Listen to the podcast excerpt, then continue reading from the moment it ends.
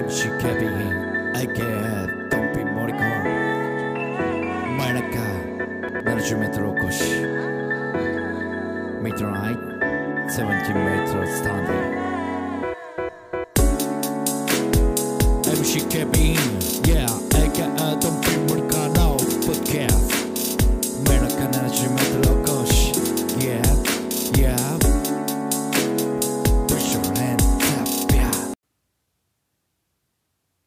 MC 警備員 AK ドンピー森川前中ます、えー、今日はですね、まあ、芸人立志伝パート5ということで、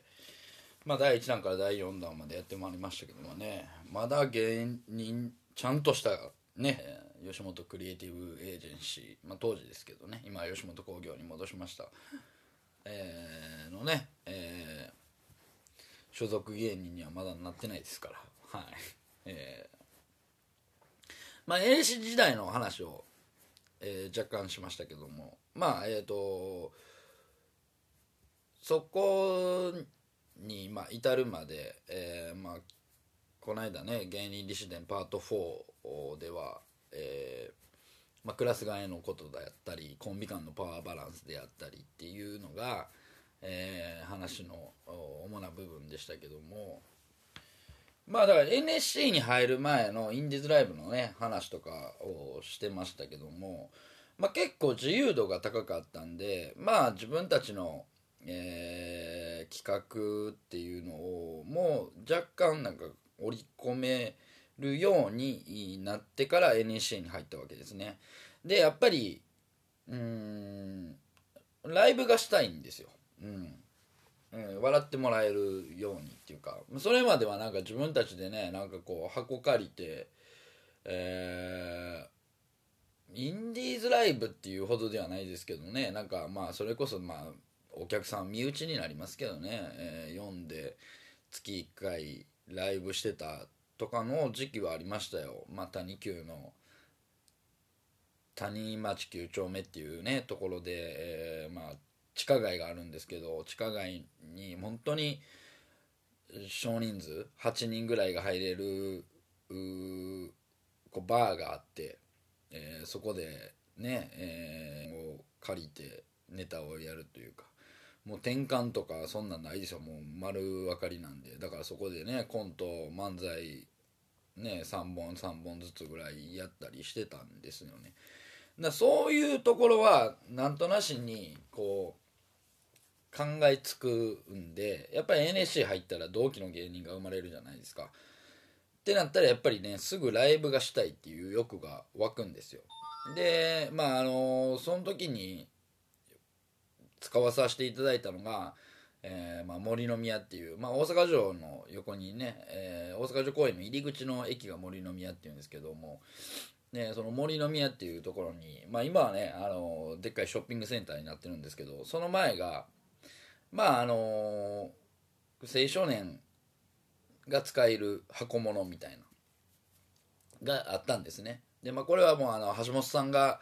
えー知事になられて、えー大改革をしていく上でですねこういう民間あの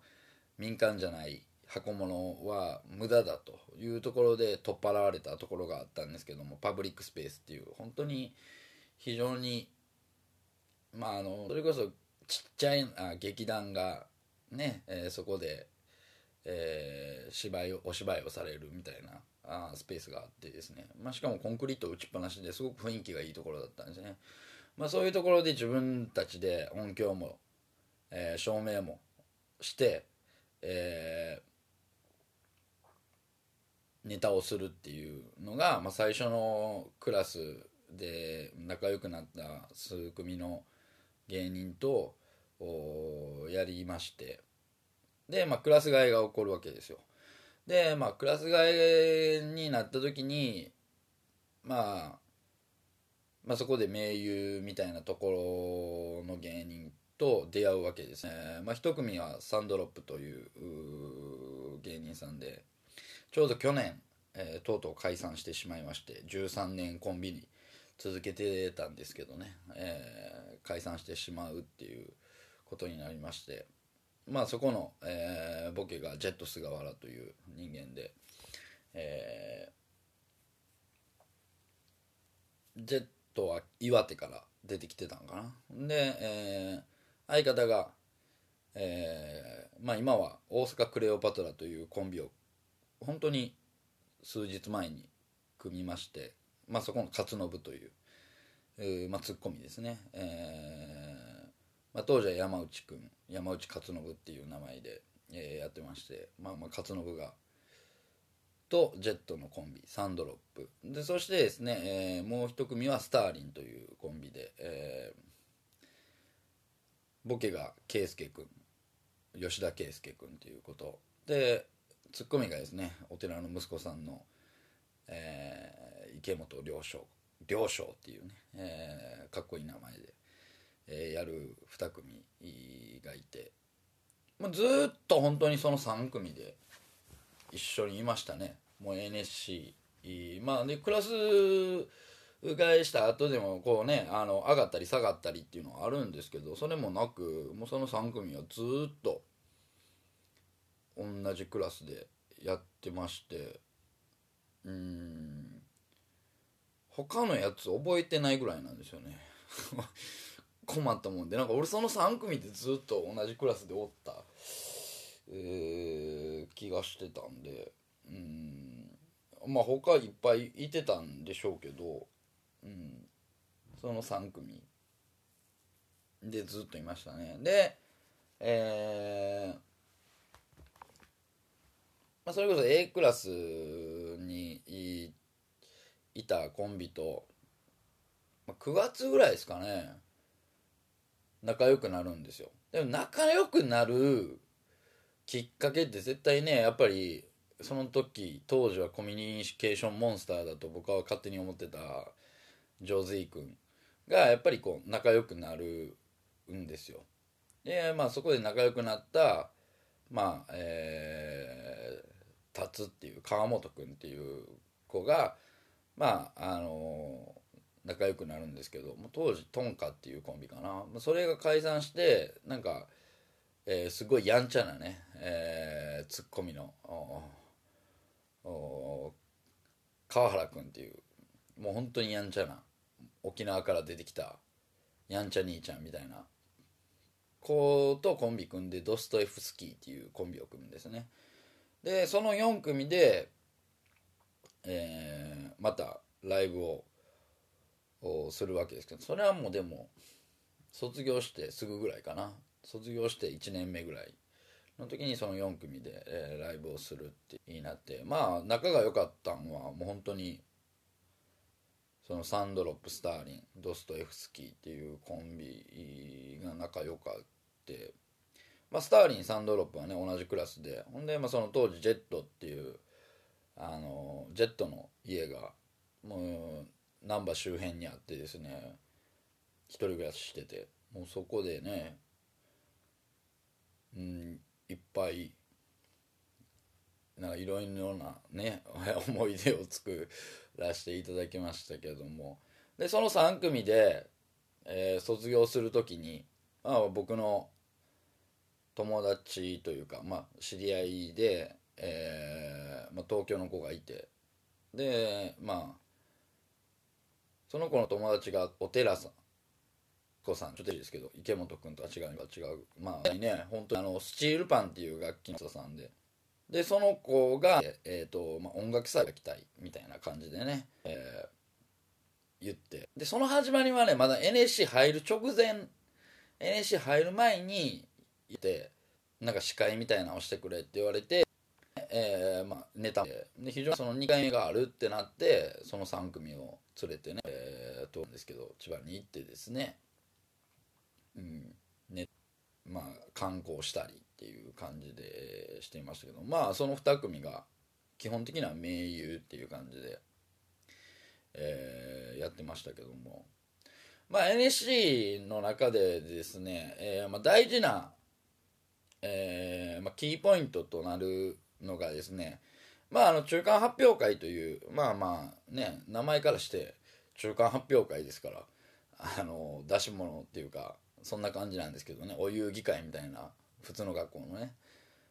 えー風に聞こえると思うんですけどまあまあライブがありまして、まあ、それが3回ぐらいあったんかな中間発表会っていうのが。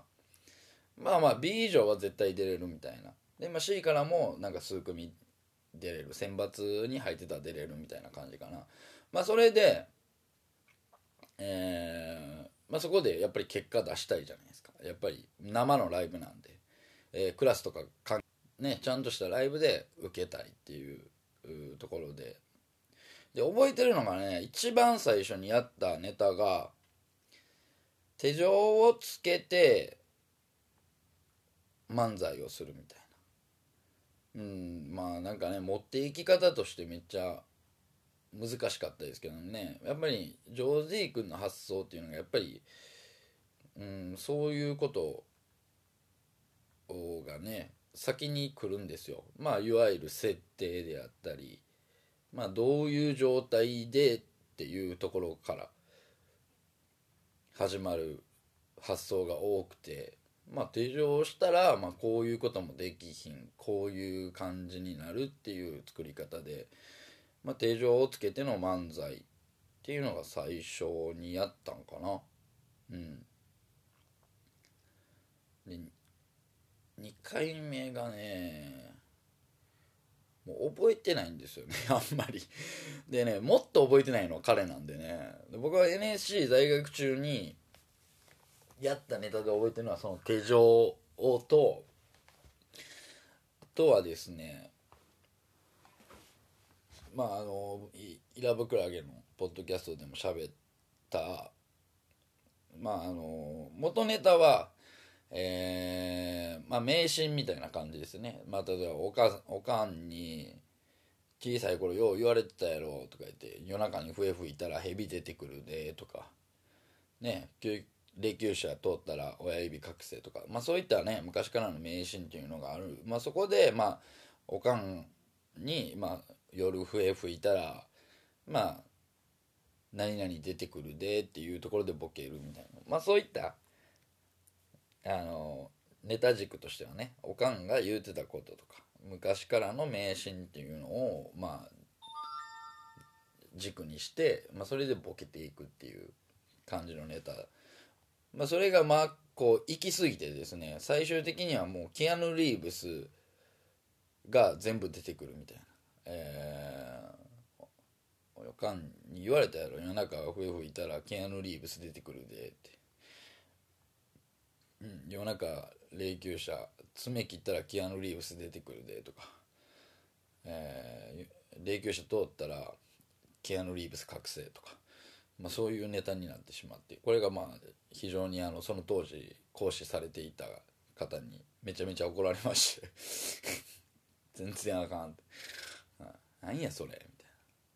な「お前絶対夜4時5時に作ったネタやろ」って言ってね。それが図星だったんですごいなと、えー思いましたけど、まあ、そういう感じのネタをやってたんですけどまあ年末に近づいてですねまあ東西対抗っていうのがあったんですね。まあ東東京の NSC 生と、まあ、西、えー大阪の NSC 生、まあ、今やったら全国にねちらほら NSC できてますけど、まあ、当時はまだ2個だったんで。でその2つで、えーまあ、当時は2個っていうか NSC が2個だったんですね、えーでまあ、それに出たいと。でじゃあその年末のね東西対抗は手見せだったんですね、えー選ばれるとかじゃなくて、まあ、手見せで判断されるとまあ、えーその時に講師されてた方。でやっぱり自分たちにとってまあハマってるハマってない。まあだからこういうこのコンビは好かれてるけどこのコンビは好かれてないっていうのはやっぱりどこかしらでお互いにあってですね。でえーそういうのがあってあのまあ苦手な人っていうのはいてたんですね。でもうねその時そうやったかなと思うんですけどいやもうそれ以前にね1回目東、まあ、そそれが年末に東京に行くと向こうに行って選ばれる、まあ、10組ぐらいですね。でそれが手店で落ちたんですね。で東京に行けなかったんですよ。で、まあ、東京に手伝いに行くかみたいな感じがあったりね。まあその時に言うたら NSC 在学中にまあ僕らが NSC 入った時にキングオブコントも始まったんですよね。キングオブコントで1回戦受かるやつっていうのがまあすごかったりまあ言うたら賞レースで結果出すやつですね m 1予選で1回戦受かるやつまあそれもダメだったんですね僕ら2人とも。で何やったかな1年目。1年目覚えてないなほんまに。そう在学中ですからね。でコントもやってきてなかった。それまでちゃんとしたコントを。NSC 入ってもずっとネタ見せは漫才しかしてなかったんで。でコントもなんかありきたりな設定をやったんかな？多分。でそれもあかんくて。でまあ僕は自分なりなんですけどね。コントっていうのが僕のなんかこう僕がコントがあんまりできなかった人ですね。なんかこうコントっぽい演技ができへんというかもう漫才でツッコミをずっとやってたんで、まあ、やっぱり漫才師さんのツッコミになってしまうみたいな感じなんですよねツッコミが。うん。まあ僕の理想っていうのもありますけどねそのコントでの理想っていうのはあるんですけども、うんまあ、それが自分の中でどうもなんかこうハマってなくてだからこう漫才に寄りがち。まあでもジョーズイ君の中ではねやっぱりちょっと若干コントっぽい方がいいっていうのはあったんかなと今になってはね、えー、思うんですけども当時からも。で多分その東京の東西対抗の手店もね、えー、漫才をしたんです、えー、それがダメでした、えー、それがダメやってでえー、そこで結構ショックを受けるんですやっぱり。その東西対抗出たかったっていうのがめちゃくちゃあって。でまあ自分の中でまあちょっと次の大阪が1月にあったんですけどもうそこでどうにかせなあかんなみたいな。で2月に NSC 祭りっていうのがあってえー、まあそれはあのー、要は次の年に NSC を受けようと思ってる人とかの言うたら、まあ、NSC ってこういうところですよっていう。だからまあ NSC 卒の、まあ、現役の芸人さんであったりで現役の NSC 戦のネタがを見せれるっていう場があったんですけどそれが合同の手店やったんですね、えー、NSC 祭り。と、えー、大阪の、えー、東西対抗の出店が一緒やったんですね。でそこで持ってきたネタっていうのが、えーまあ、マジシャンのネタっていうんですけど、まあ、コントだったんですよ。でまあ今でも覚えてますけどもう本当にね前日か手店当日の朝もえめちゃめちゃ早い朝にえっ、ー、とジョーズィー君が、まあ、一緒に住んでたんでその年にそうですねそのその年ギリギリで朝にこういうネタがしたいと言ってきて。でまあ要は僕はマジシャンで、えー、ジョージ君がそのマジックの、まあ、邪魔をするという。で接点的にはないんですよ。だから僕一人が板付きで、まあ、マジックをしますみたいな感じ。曲かけて、まあえー、カードマジックみたいなのを見せてる時に、えー、これ覚えましたかとか言うてる時に言うたらスペードの7とかもう言うてまうみたいな。でここはもう別の人になるんですね。まあまあなんかオチらへんはねいろいろと変化はしましたけど最終的に。うん。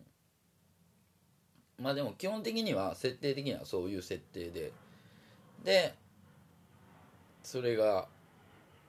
まあ合格したんですね。合格っていうか、まあ、テニス受かって、えー東西対抗と NSC 祭りも出れるようになったんです。で NSC 祭りの方はね本当に少なかったんですよね出れるやつが。でそこにも入ってあ評価としてなんかこう高かったんだなって。でしかもそのえーマジシャンのネタした時の手見せを見てくれた講師の方がもう今まで褒められたことなかったんですよ。まあでその方の選抜にも入ったことないしいいまあハマってないなと思ってたんですよ。うん。本当にボロカス言われててうん。っていうのが、うんあってですね。あのー全くハマってなかったんですけどなんかそのネタだけめっちゃハマってくれてて。でまあそれでその2つが出れるってなったんですね、えーでその頃からですね、まあ、僕は結構調子乗りっていうのもありますし、まあ、やっぱり前出てなんぼやって思ってたんで最後のその中間発表会かなんかのライブの時に平場って言うてまあコーナーみたいな、えー演者が全員ほとんど言ったら集められてで MC の人が何かある人みたいなんで呼んでくれてなんかこう芸をするみたいな。はい。なんかそこでねなんかね僕がなんか結構前出てたんですかね。空気読まずにっていうか空気っていうか別にうん滑ってたわけじゃないと思うんですけど。そういう前出るタイプがまあジョーズイ君と僕やった僕やったんでね。僕がやっ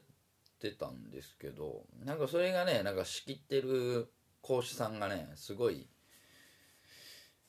うん、こいつはあかんみたいな。なんかこういうのが悪い例やぞみたいな感じでね、えー言い張って。僕的には全然悪くないと思ってたんで、うんまあ、今考えても別に悪くないと思うんですけど。そこでねなんかねあんまいいように思われてないなっていうのが何ヶ月か最後の何ヶ月か続いててですね、えーもうずっと腹立つなとか思ってたんですけど。なんやねんとかずっと思ってたんですけどなんやねんこいつとか思いながら。はい。まあそういうのもあって、まあ、結局 A には上がれずで卒業になりました。ね。でまあその間にまあ中田カオス師匠に怒られたりっていうのもあったんですけどまあそれはあのイラブクラゲのポッドキャストでね、えー聞いていただけたらなと思うんですけど、まあ、そういうのがあって、まあ、芸人1年目がスタートすると。でまあ芸人1年目のスタートえーじゃあどういうのがあるか。まあオーディションですよね、えー劇場オーディション。えー、やっぱ2分ネタのゴングアウト方式です。まあそれはだから NSC 入る前から受けてたあやつですけどもね、まあ、当時まだベース吉本でえーまあその大体オーディションのライブは土日の、えー午前中午前帯に行われるわけですよ。ね。えー朝10時ぐらいから始まるわけですけど。まあね朝10時から笑う人って少ないですよ。うん。なかなか。むずく その環境的にね。まあただの言い訳になるかもしれないですけどちゃんと受けてた人いっぱいいてるんで。でえーまあだんだん実力がある人っていうのはあのーまあその審査をする人が、まあ、作家さんですよね、えーいわば。作家さんがまあネタ見て、えーゴングアウトでゴングアウトっていうかねもうまああの「のど自慢」と一緒ですよ。なんかもう全然受けてなかったらダンダンダンダンダンダンダンってこう強制終了されるわけですよ。もうそのシステムっていうのがもう本当に、えー僕はずっと芸人続けてて10年間ぐらいはもうずっとそうです、えーまあ、その前から続いてる感じなんでやっぱりえーそこをクリアしていかないといけないっていう。ね。えーだからネタを全部見てもらっても落とされる可能性もあると。そういうのがあるんでね。で見うたらこう頭数とかがあるんで。でそそのオーディションを受かったら次はその受かったやつらを集めてで、えーバトルがあるんですよ。でそこで上位に入ってやっと、えーまあ、当時1軍2軍3軍ですから2軍との入れ替え戦に行けるみたいな。まあヒエラルキー的に言えばねめちゃめちゃうん。で今で今もうん多分今はねネタはとりあえずやらせてもらえるはずなんですよ。僕ら最後晩年から始まったそのオーディションがネタはちゃんとやらせてくれると。でその後にいいまあ、合格者を発表するみたいな、えー感じだったんで、えーその時点でねうんいいと思いますけどね。なんかね。うん。まあでも当時僕らはやっぱりその「のど自慢」のゴングアウトをクリアせんといかんと。まあそれまでにじゃあどうやってネタってなったらやっぱり、自主ライブになってくるんですよ。まずその NSC 入る前から出てたようなインディーズライブですね。で、えーちょうど僕らが入る前ぐらいかな始まったんが、えー自主ライブを、まあ、違う会社会社の人がすると。僕ら自分らで考えた自主ライブじゃなくてまああの違う会社の方が若手芸人を育てる登竜門的な、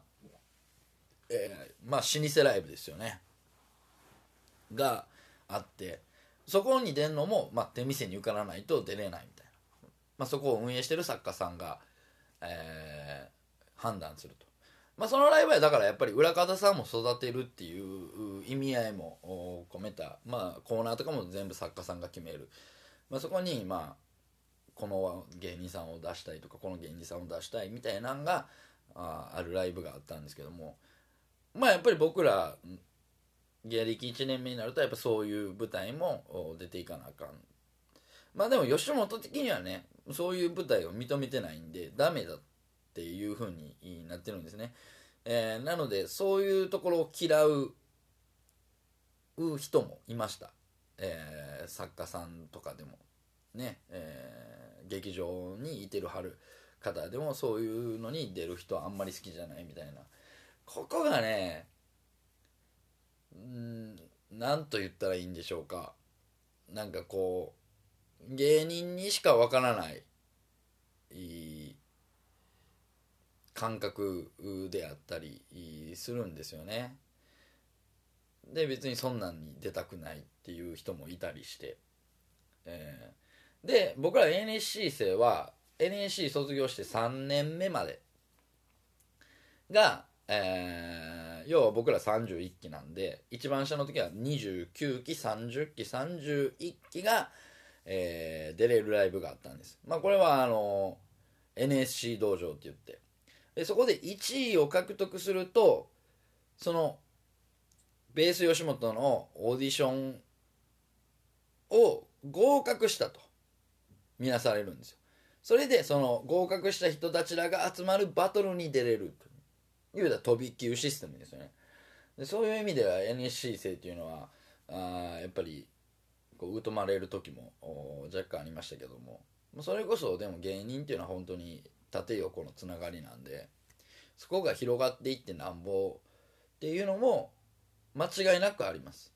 やっぱり先輩芸人に面白いって思われてっていう人もいいらっしゃいますし。えーうん。まあそういう場を作るための、まあ、NSC 道場っていう感じはありました。まあ要はだから直近の先輩30期さん29期さんに、えーまあ、面白いやつでこう拾ってもらう。まあまあ大体直近のね気が仲良かったりするんでね、えーそこでこうお付き合いが始まったりするわけなんですけども。まあでも面白い方いっぱいいらっしゃいましたよ。NEC 道場一発目出る時にもね、まあ、今まで言うと見取り図さんが29期さんなんで。見取り図さんであったり。まあ上の木で言うたらあのダンソンのねバンビーノさんとか、えーそれこそあのアマコインターさんとかね。まあその全国区でも顔分かるクラスでいうとその辺が有名どころですかね。まあ他もっと素晴らしい先輩ばっかりいらっしゃるんで。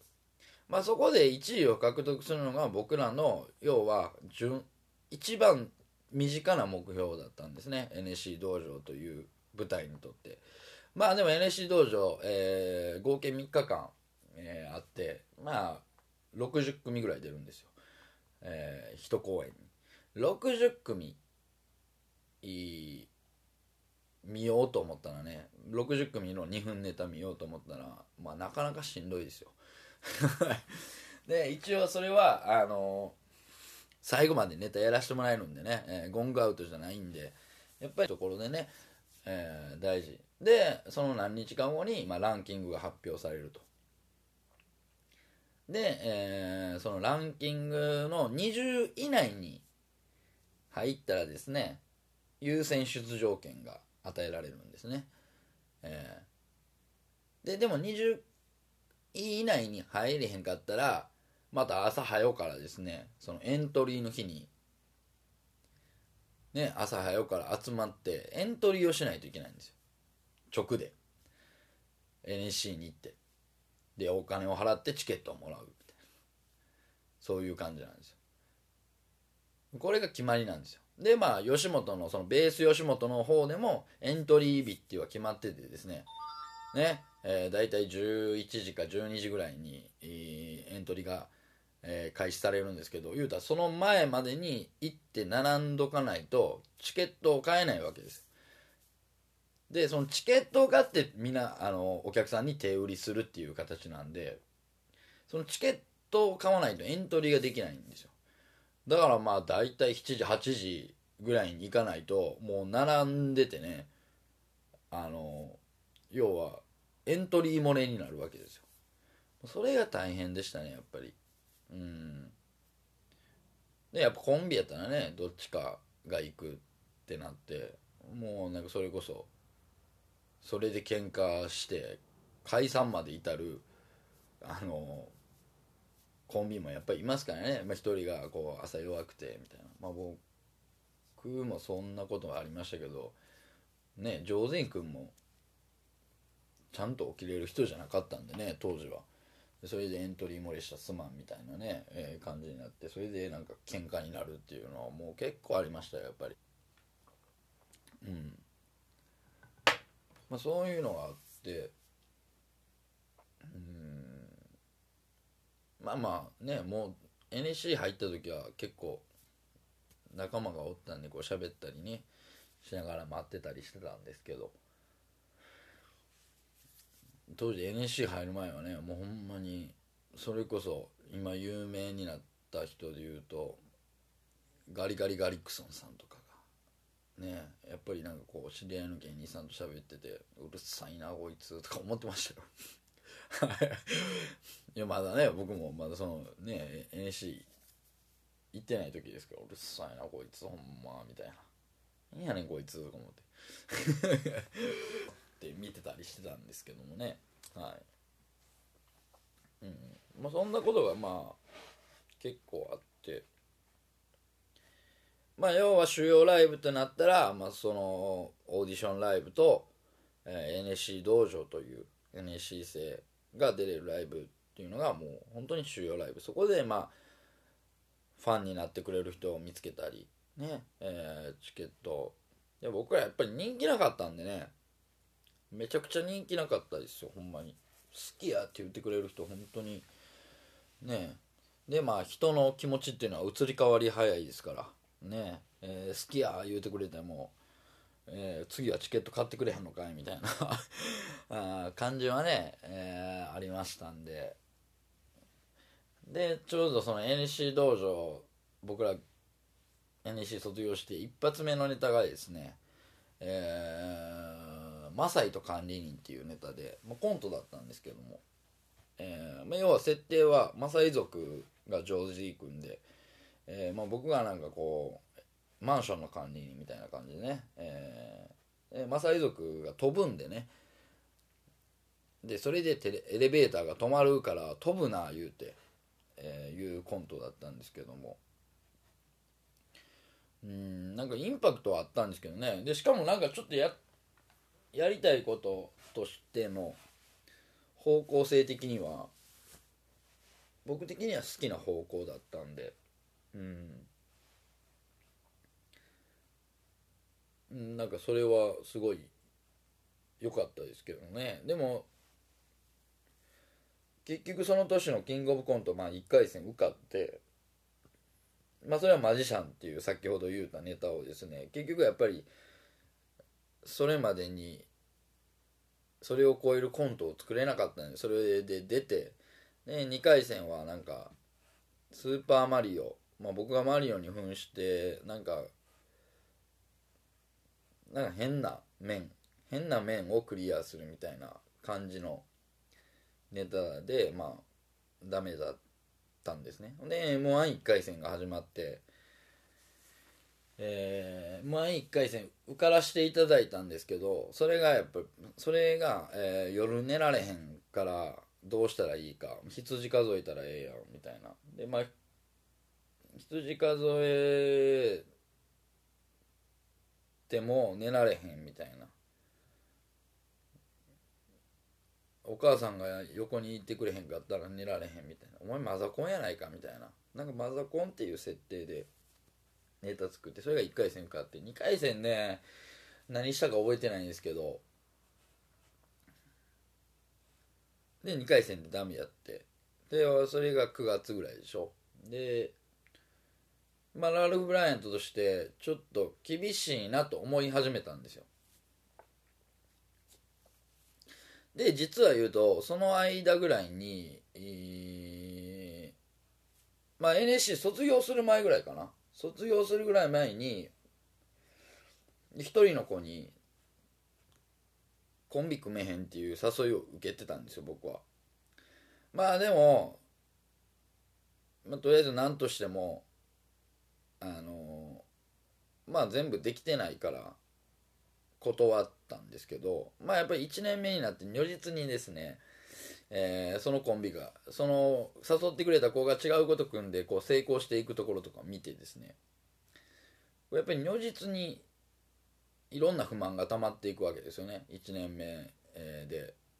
えー他のコンビを見てて焦りもあるしでなかなかランクインをしなかったんですね、えー NSC 道場でも。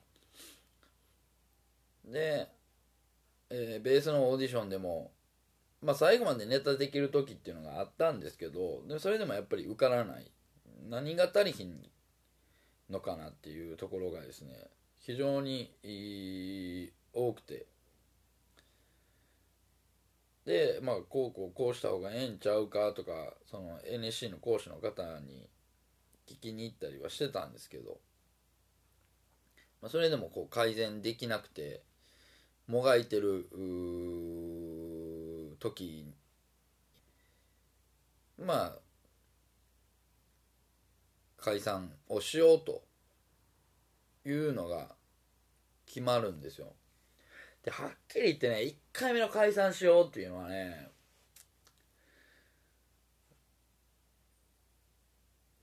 あんまり覚えてないんですけどまあ結局ね今となって思うんは、まあ、ネタだけじゃなかったんですよ原因としては。ジョージー君との関係だけじゃなくて僕自身の何と言いますか、うんまあ、状態も非常に悪かったですよね。その私生活。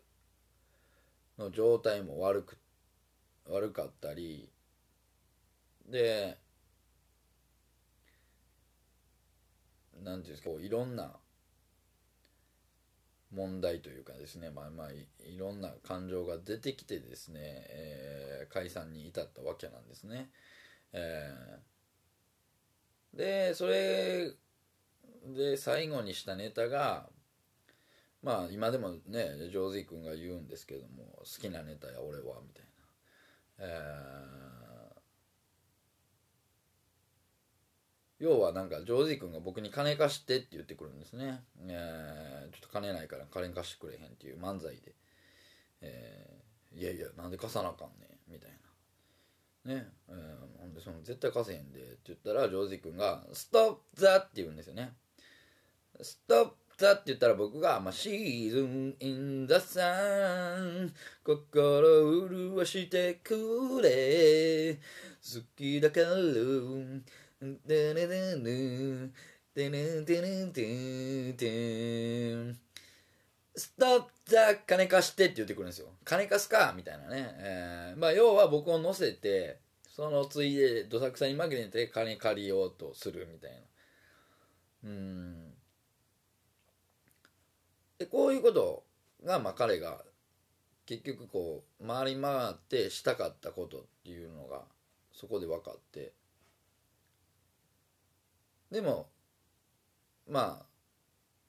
そのネタをする時にはもう解散するってもうその舞台で解散する。NC 道場だったんですけどね、えーそのネタで解散するっていうのを決めてて、えー解散するわけですね。1回目。でまあまあそれもですね、あのー解散するって決めてたんで、まあ、そのネタの結果とか関係なしにですね、えー解散するって決めてたんですけどまあ何の因果か知らないですけどもそのネタがけまあもうそんな上位じゃなかったですけどね。2桁でしたけど10何位ぐらいに入って初めて NSC 道場でランクインできたネタになったんですね。でそういうのがあったんでまあまあ解散して。で一回まあなジョーズイ君はちょっと舞台を離れるってなったんですよ。で僕はもう芸人続けたいなと思ってたんでまあまあ相方を探さなあかんかなとか思ったりしてですね。まあまあ何人かに声かけてたんですけど。で解散してすぐの、えー NSC 道場ピンで出たんですけどもね。そこでね多分ね生きてきて生きてきた中で一番ですね。一番あの滑ったんですよね。もうねトラウマなるぐらい滑ったんですよ。